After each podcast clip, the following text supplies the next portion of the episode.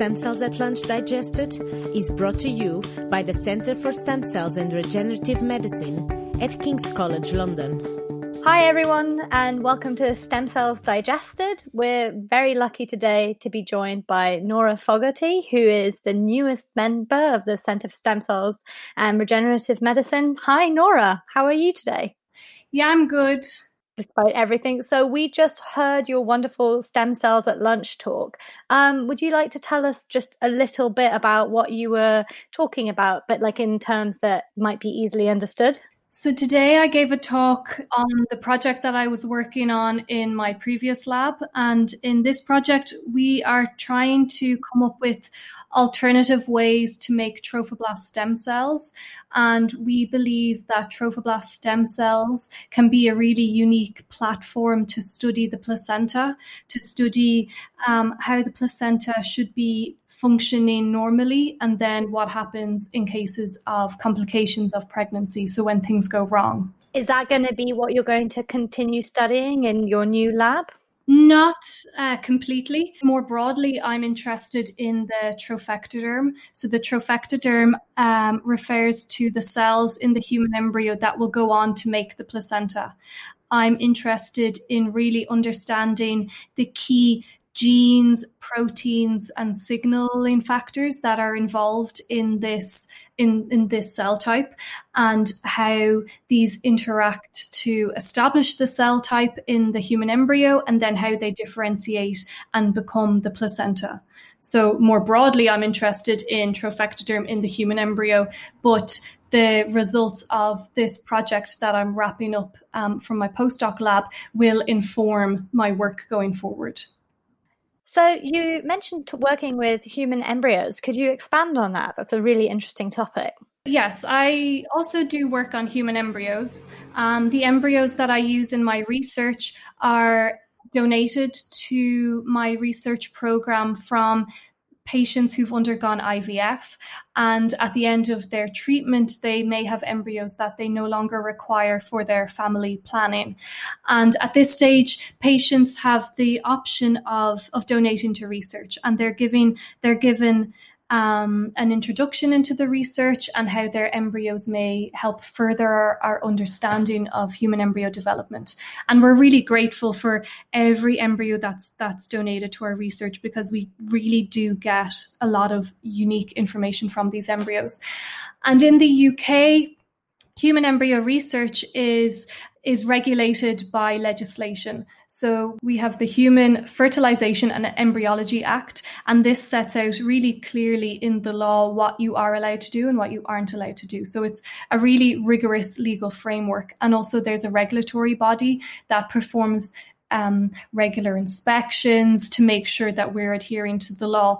So the UK, it's a re- I think it's a really good place to do human embryo research because it's it's really clear cut. You know what you can do, you know what you can't do, and I think for that reason, patients are quite willing to donate their their embryos to our research, and also because um, IVF was initially developed in the UK, there is a really rich history of human embryo research in the UK, and I think that patients feel um, that that they can contribute to this going forward. So as I say, we are really lucky that we get a lot of embryos donated to our research, and we're really grateful for all the patients that do donate to us. So something that you've said is quite important is that a lot of your research potentially all of your research is in humans, even though studying this tissue is actually very difficult. Like, what has it been like for you working in humans when most of this kind of research previously had occurred in animal models? And would you care to comment on those?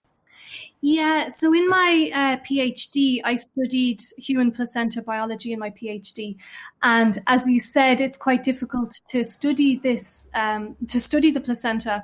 Um, the main sources of the tissue that I used before in my PhD, um, um, we I used um, an, an old collection of placenta samples that had been dissected from placentas from uh, the 1970s. So basically, these were placentas that were delivered in the 1970s and they dissected them and preserved them um, so that they could be then um, sliced into sections for people to study. Um, and and it, the the method of preservation keeps all of the proteins and the structure intact. So that was one uh, source of the tissue. Another source of the tissue was um, uh, we had a technician in the lab who would go to the local maternity hospital uh, on the days when they had um, elective cesarean sections, and she would literally go there with a, a, cool box and would wait until the, the the baby had been delivered and the placenta was delivered.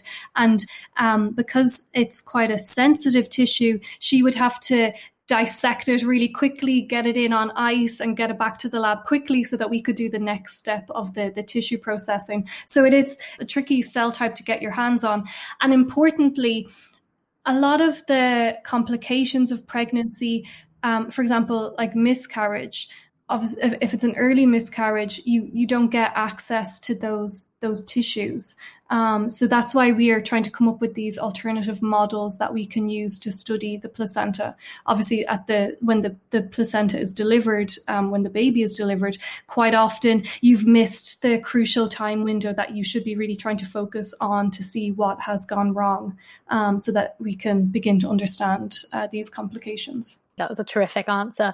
Um, so would you isn't it also quite important to study this in human because the mode of implantation and trophectoderm is very different in animal models correct? That's why it's so important to actually study this in a human system? Yeah, the placenta is is really interesting when you look at it in terms of um, evolution and uh, all of the different types of placentas. Almost every species has its own unique shape and structure of placenta. So, for example, um, I think in, in, in cats, you get um, it's almost like a, a polka dotted kind of placenta. In other animals, it's like a band of placenta. In the human, it's it's like a disc. Um, it really takes on so many different structures like at the kind of the highest scale that you look at it. And then when you go in on the molecular level we can see again that there's a lot of a lot of differences between the species. So it is really important um, to study the placenta in its own right. Another aspect of my work that I'll be carrying on um, in the centre is that I'll be also studying the, the, the human embryo, and we know from work comparing mouse embryos, cow embryos, pig embryos that are there are a lot of differences. So it's really crucial that we look at the human embryo in its own context. It's very apparent from the knowledgeable and passionate way you're answering these questions that you're a huge expert. How did you get into this research? Like how like what drives you? How have you ended up here? So my my um, undergrad degree was in molecular medicine in Trinity College in Dublin, and a lot of the modules were focusing on drug discovery um, to target like obesity, diabetes, um, cancer. And um, and we had a few modules on developmental biology and you know very briefly the placenta is, is was, was mentioned. And i began to read into the placenta a bit more um, primarily because I, I really like babies and I, I wanted to understand more about the placenta.